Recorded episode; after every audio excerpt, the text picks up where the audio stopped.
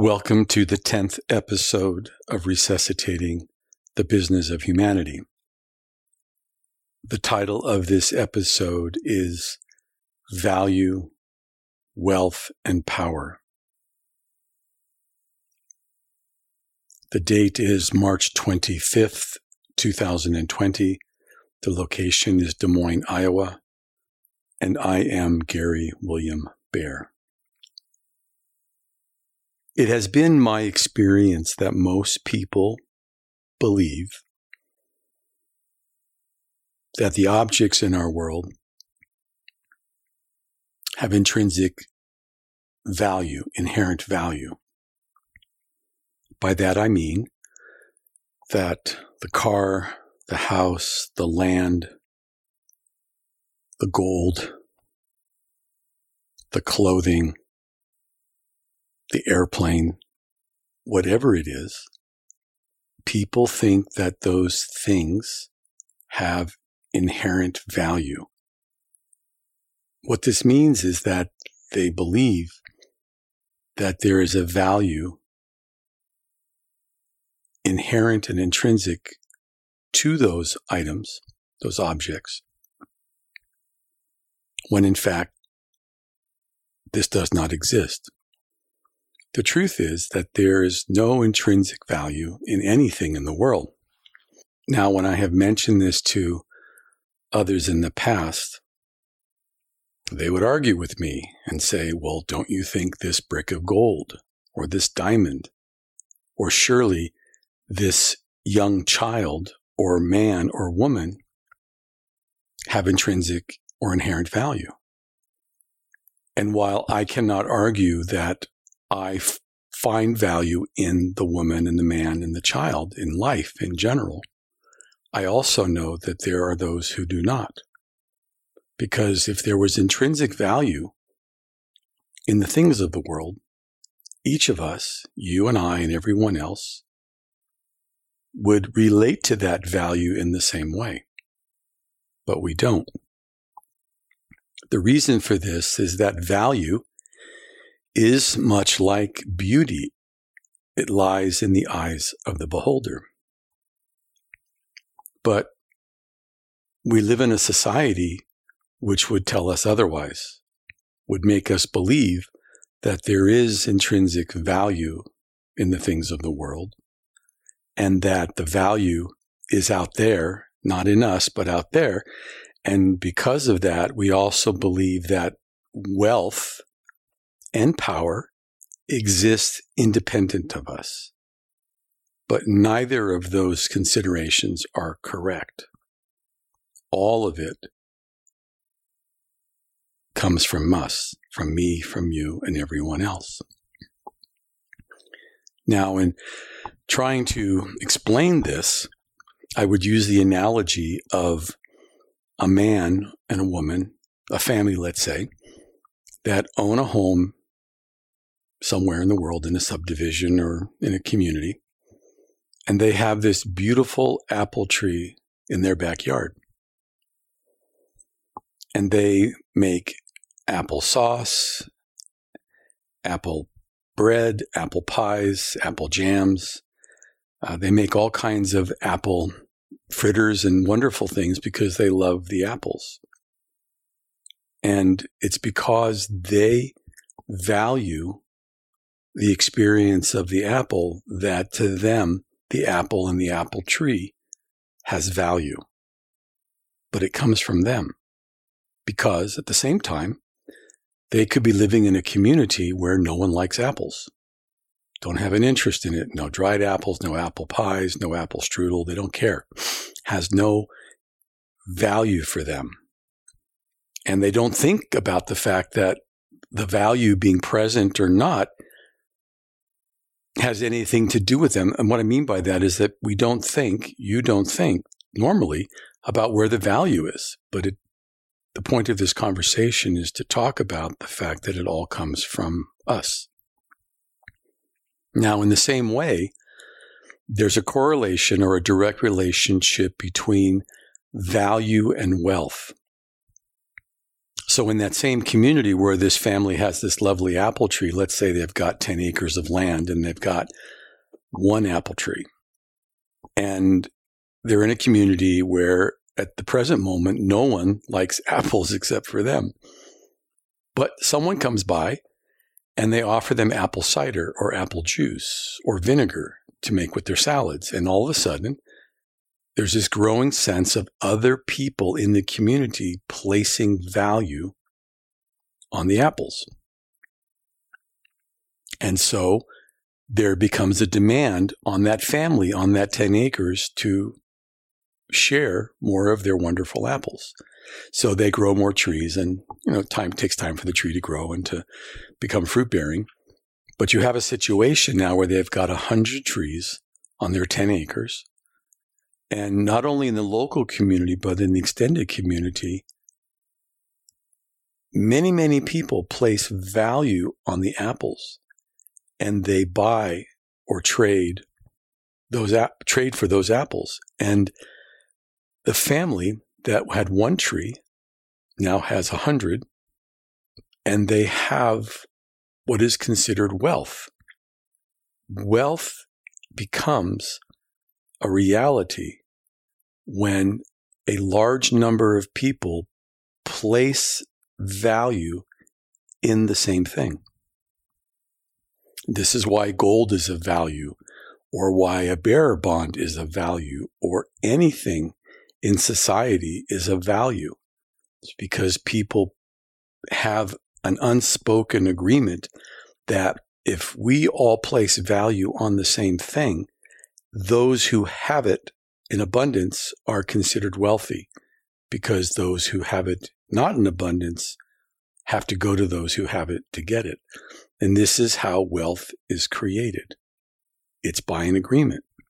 Now, in the same way that it is created, it can also be unmade, whereby the people, the same people who place value in that object of the world, if they lose interest in it, then their value diminishes. And so goes the wealth.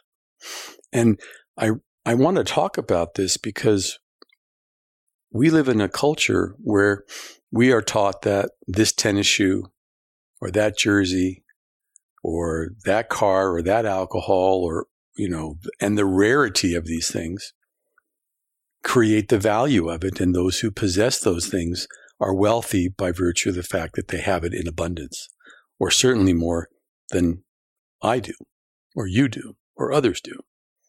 But what is overlooked in this process is that the very nature of wealth exists because of an agreement.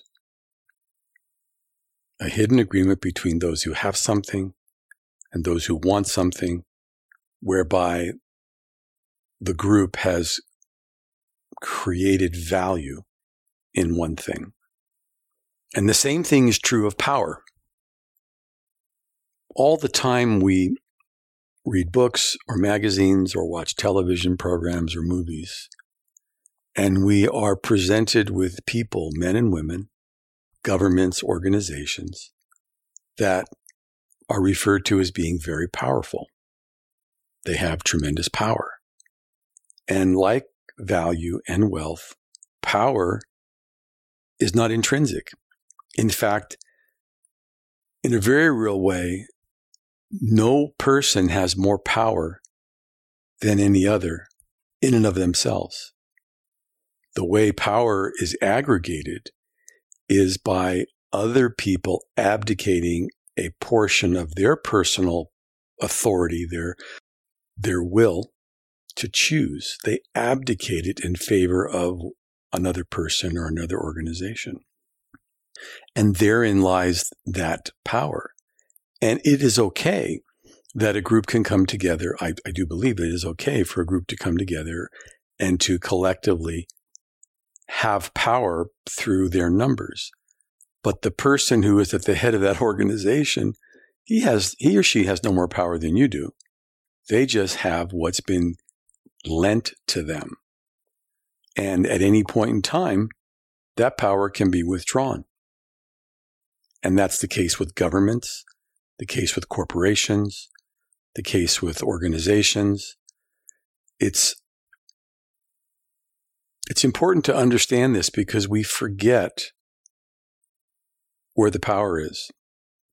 And we are um, presented and educated in society to think that it lies any place but with us and that we don't have any unless we have an organization, corporation, or some group of people behind us. But this is not true. The power is always within us, and the value of something is always a function of our placing it there. It doesn't exist intrinsically. No one has, nothing has intrinsic value. There's no intrinsic wealth and there's no intrinsic power beyond what we experience for ourselves. And another thing about this, people who are truly powerful or truly wise or truly intelligent, they don't think of themselves in those words. They're just being natural. They're just, it's just their natural way of relating to the world. And it's something that other people imbue them with or bestow upon them or invest in them that creates that sense of value, of wealth, and power. I think this is very important to understand because the hidden agreement by which wealth and power is aggregated in society.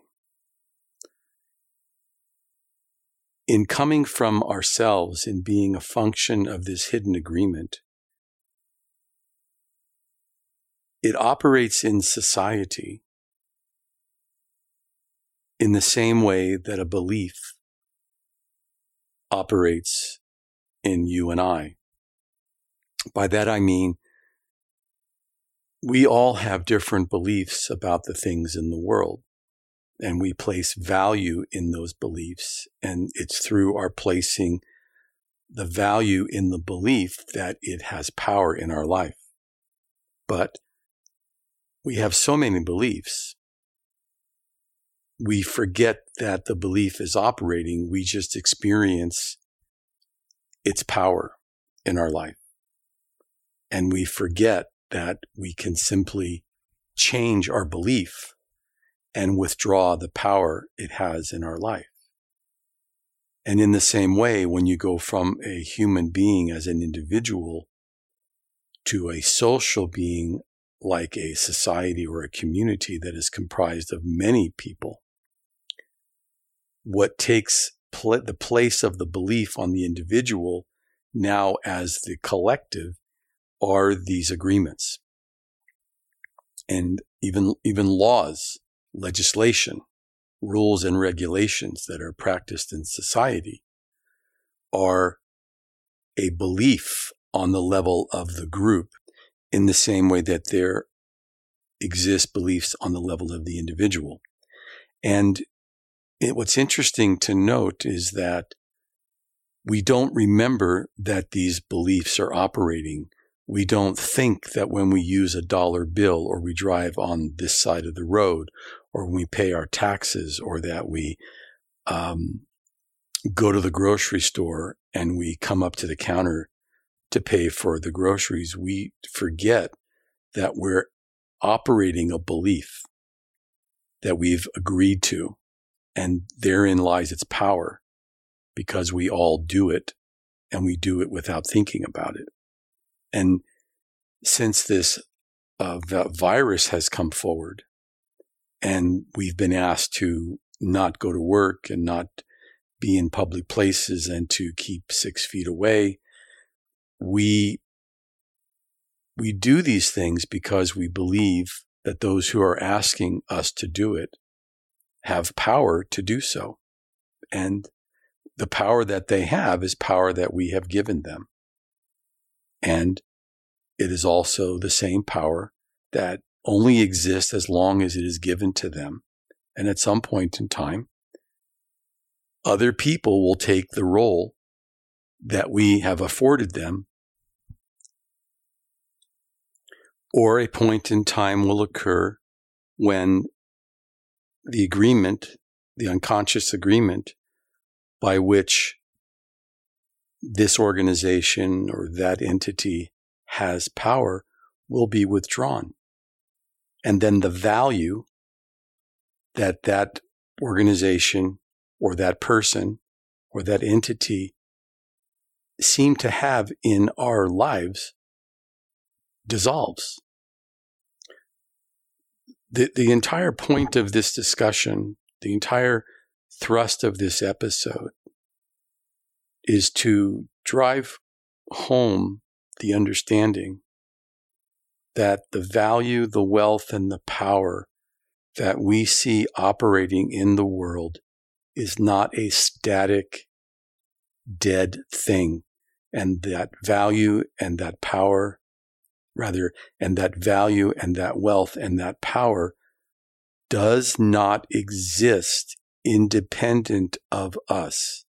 It is dependent, in fact, upon us. And in, it is exercised every day. Every day we have to operate in such a way that we sustain that agreement by which this has value, that creates wealth, and that has power. And